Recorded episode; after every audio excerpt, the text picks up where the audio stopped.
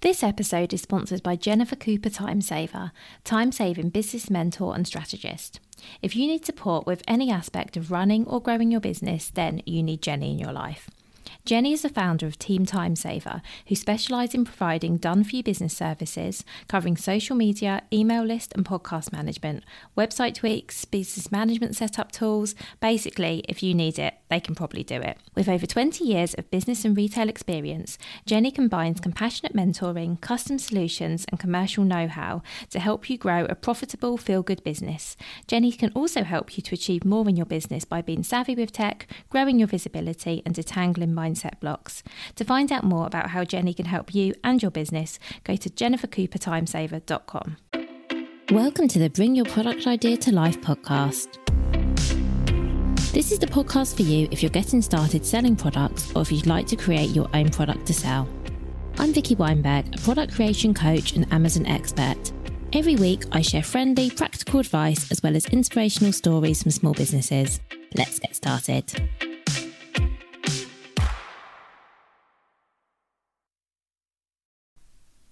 Hello, I hope you're well and having a lovely summer so far. So, I'm actually recording this episode just a few days before my children break up for school, um, wondering how on earth I'm going to get through the summer months. Um, so, if you're in the same boat, then I do empathise.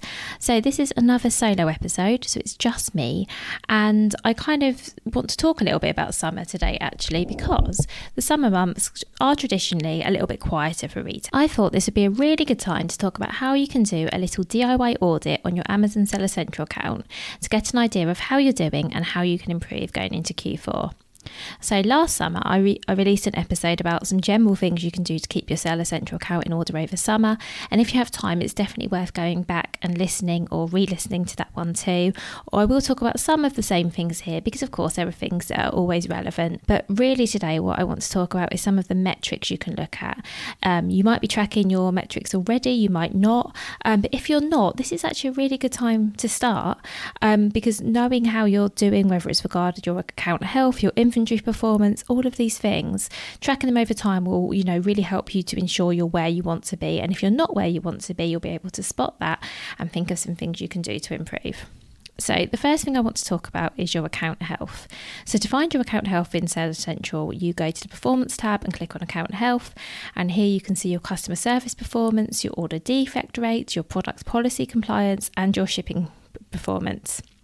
I would say for all of these metrics, really, if you're using MFN, i.e., you're doing your own fulfillment, they're even more important because if you're delivering orders late, which is your order defect rate, or not delivering at all, or, or you're providing poor customer service, this can all result in poor account health, which can eventually result in suspension I'm sure that's not going to happen to you, by the way. I'm pretty sure that's not going to, you're not going to get there, but worth keeping an eye on things because what you don't want is to see that perhaps orders have been consistently delivered late. Maybe your shipping partner isn't delivering things as quickly as they should be.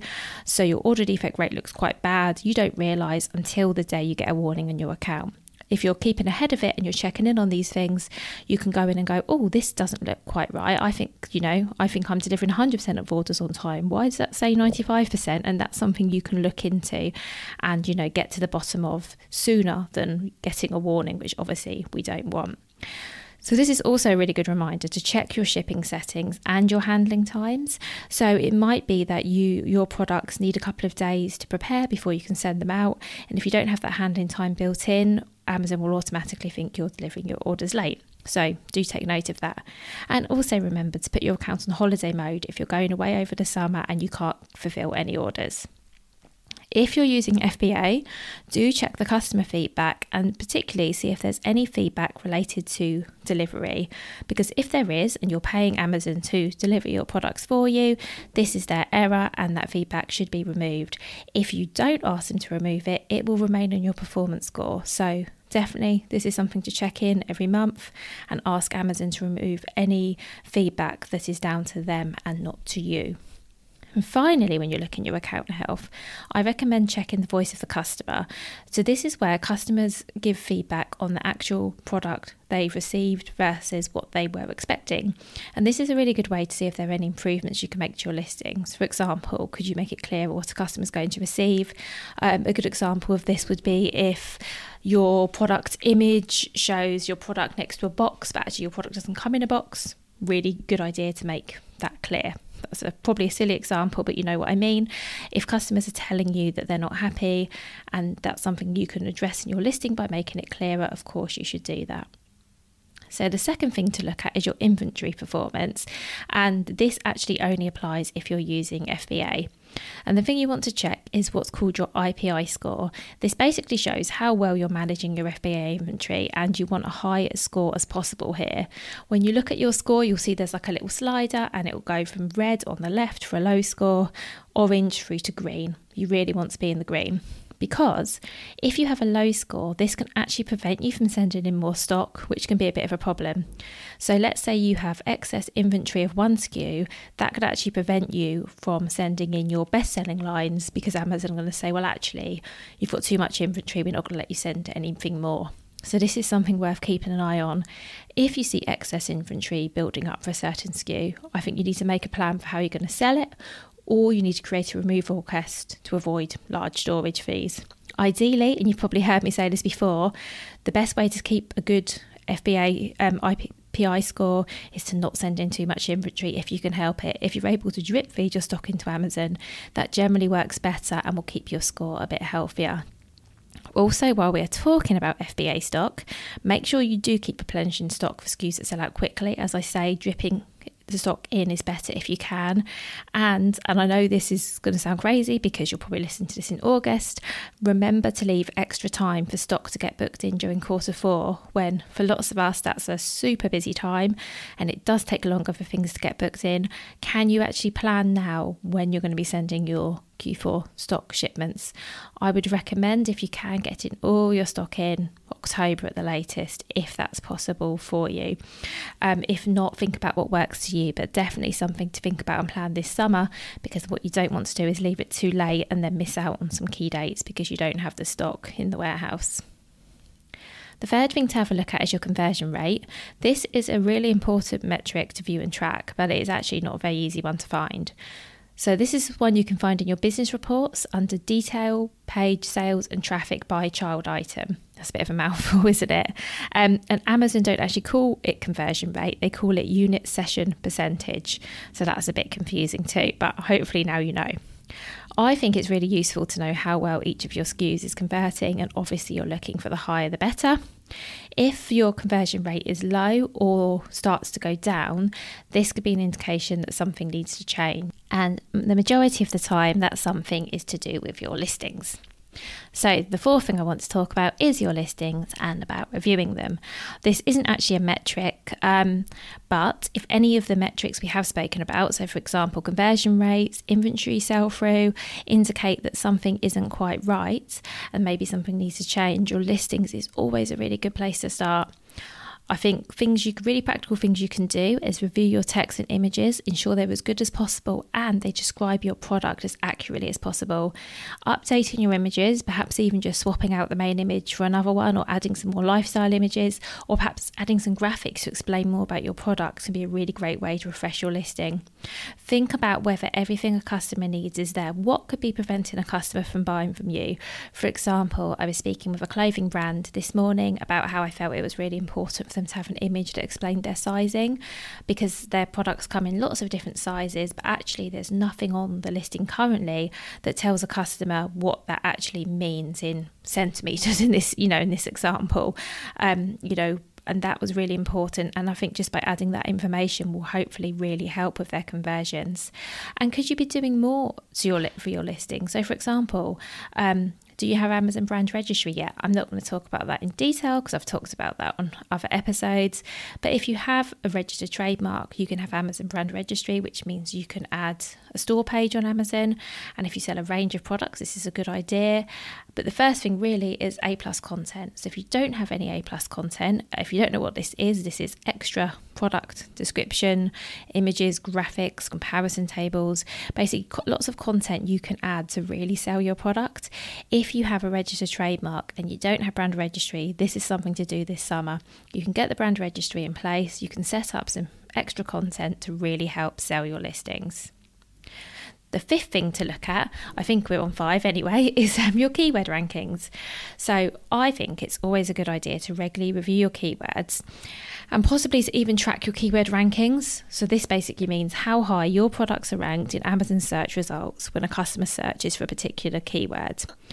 Um, in really simple terms, if you sell, um, let's say you sell duvets, that's not a very good one. We want something more specific. Let's say you sell um, partner duvets, you know, duvets that are, that are adjustable for different people. If you if you type partner duvets or his and her duvets or any kind of relevant keyword, where do you rank for that keyword? Do you come up in first place? Do you come up in 20th place? Do you not show up at all? Because a high keyword ranking means that potential customers are more likely to see your products, as obviously you'll be close to the top of the search results. And as I've said many times before, people really don't want to scroll you know that far. And that can obviously lead to more sales if you're converting well as we've already covered. So you can keep track of this using a tool like Jungle Scout's rank tracker I love Jungle Scout. There are often really good offers on Jungle Scout. There will be a link in the show notes, um, or I can tell you the URL is get.junglescout.vicky. That's Vicky with an I. But as I say, that will be in the show notes too if you want to check out Jungle Scout and see if it works for you. You can usually sign up for just a month, or sometimes they have a three month deal. So you could actually just do this for a short amount of time and see if you think it's worth signing up for a longer package or not. Um, but especially if you're new to Amazon and you're working hard on ranking, knowing where you're ranking and what keywords you need to be focusing on can be really, really helpful.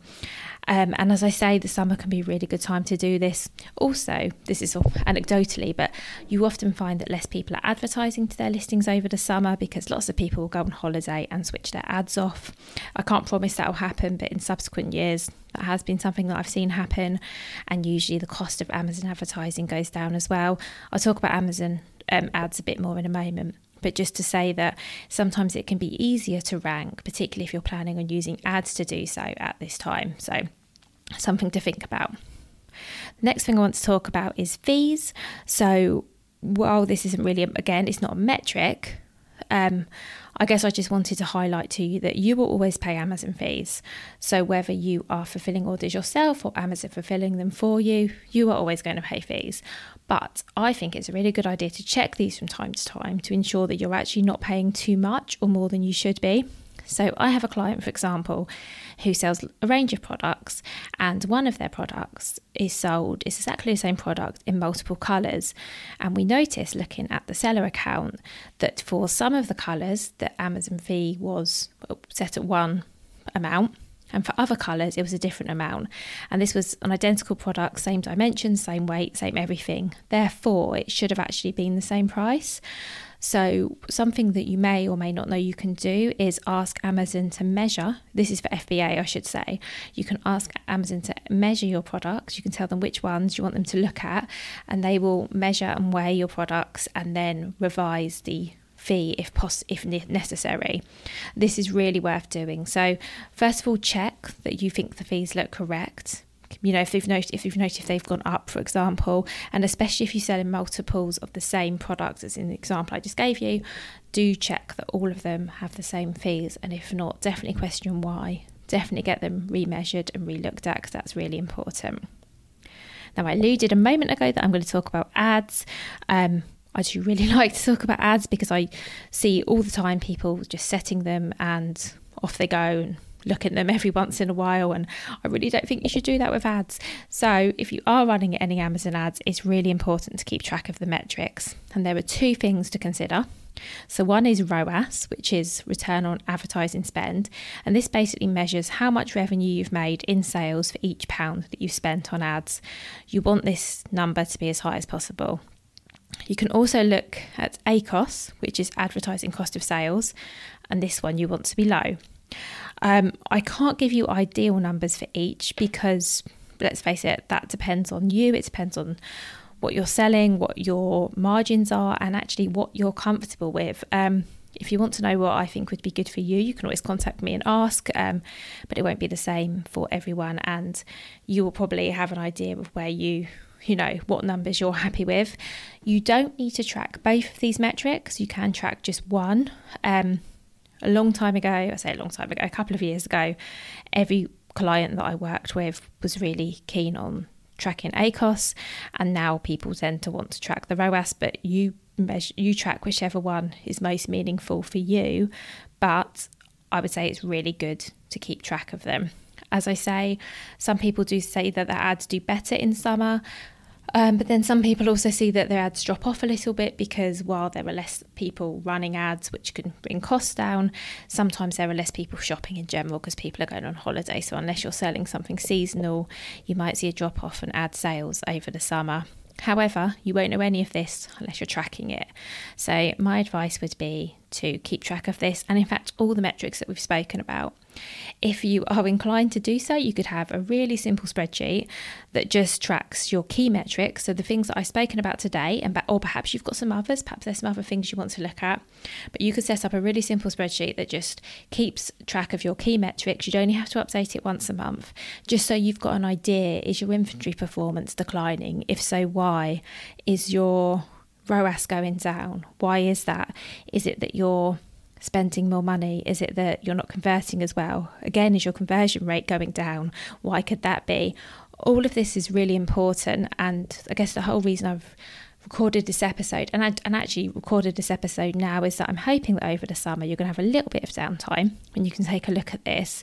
But I guess what's really key is to know if there are any issues. And of course, I hope that you're going to do all of this and go, actually, no, all my numbers are really healthy. That's what I want for you. But if they're not, it's better to know about it so you can then consider okay, what am I going to do to improve? And the final thing I'll say is that if you are in a position where you want things to improve, maybe your sales need to get where you'd like them to be, maybe you need to optimize your profit.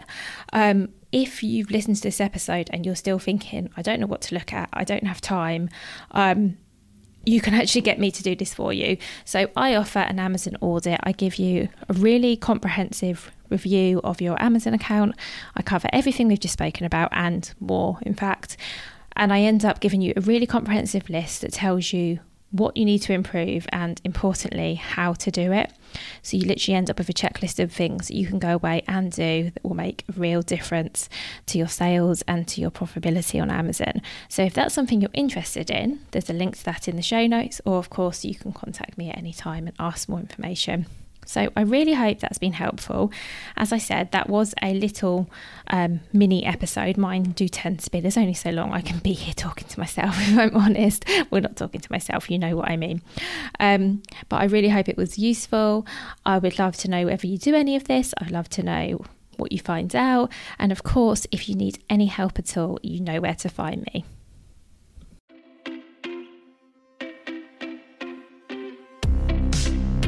Thank you so much for listening right to the end of this episode. Do remember that you can get the full back catalogue and lots of free resources on my website, vickyweinberg.com. Please do remember to rate and review this episode if you've enjoyed it and also share it with a friend who you think might find it useful. Thank you again and see you next week.